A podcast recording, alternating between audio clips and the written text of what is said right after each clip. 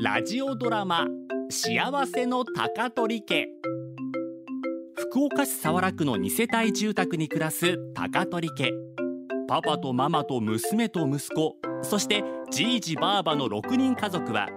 ごく普通に生きてきてごく普通に暮らしていました平凡な人々と平凡な毎日それでも高取家の人々はとてもとても幸せなのでした松竹梅その3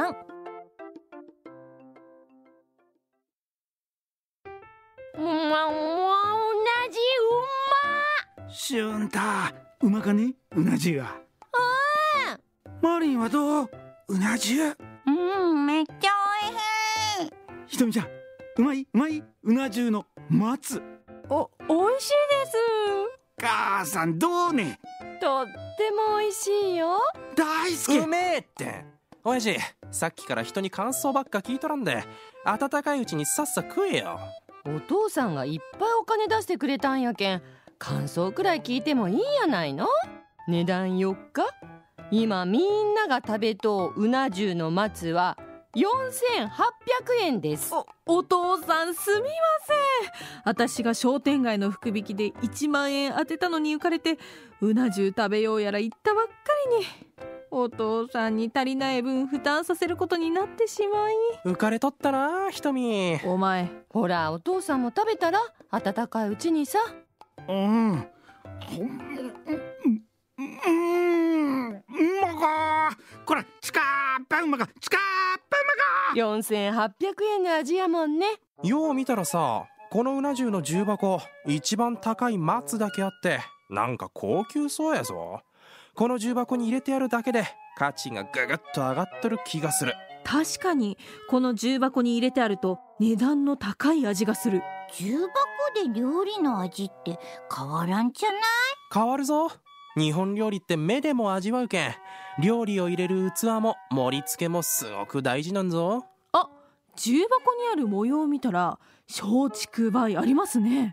ほんとやっぱ高いやつはめでたさ全開やな味は変わらんけど考えたらめでたい場では松竹梅って絶対ありますよね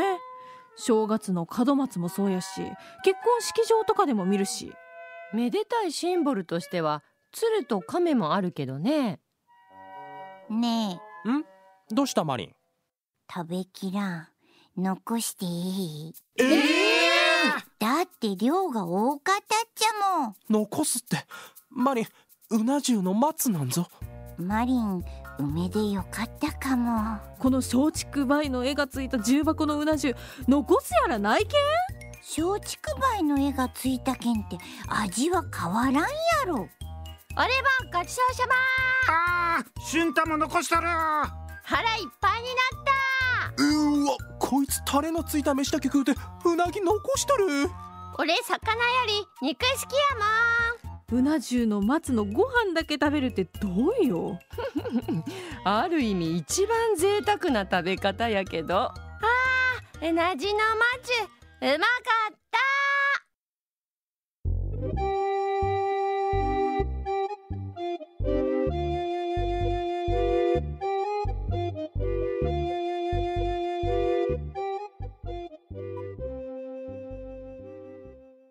拓司と歩く25分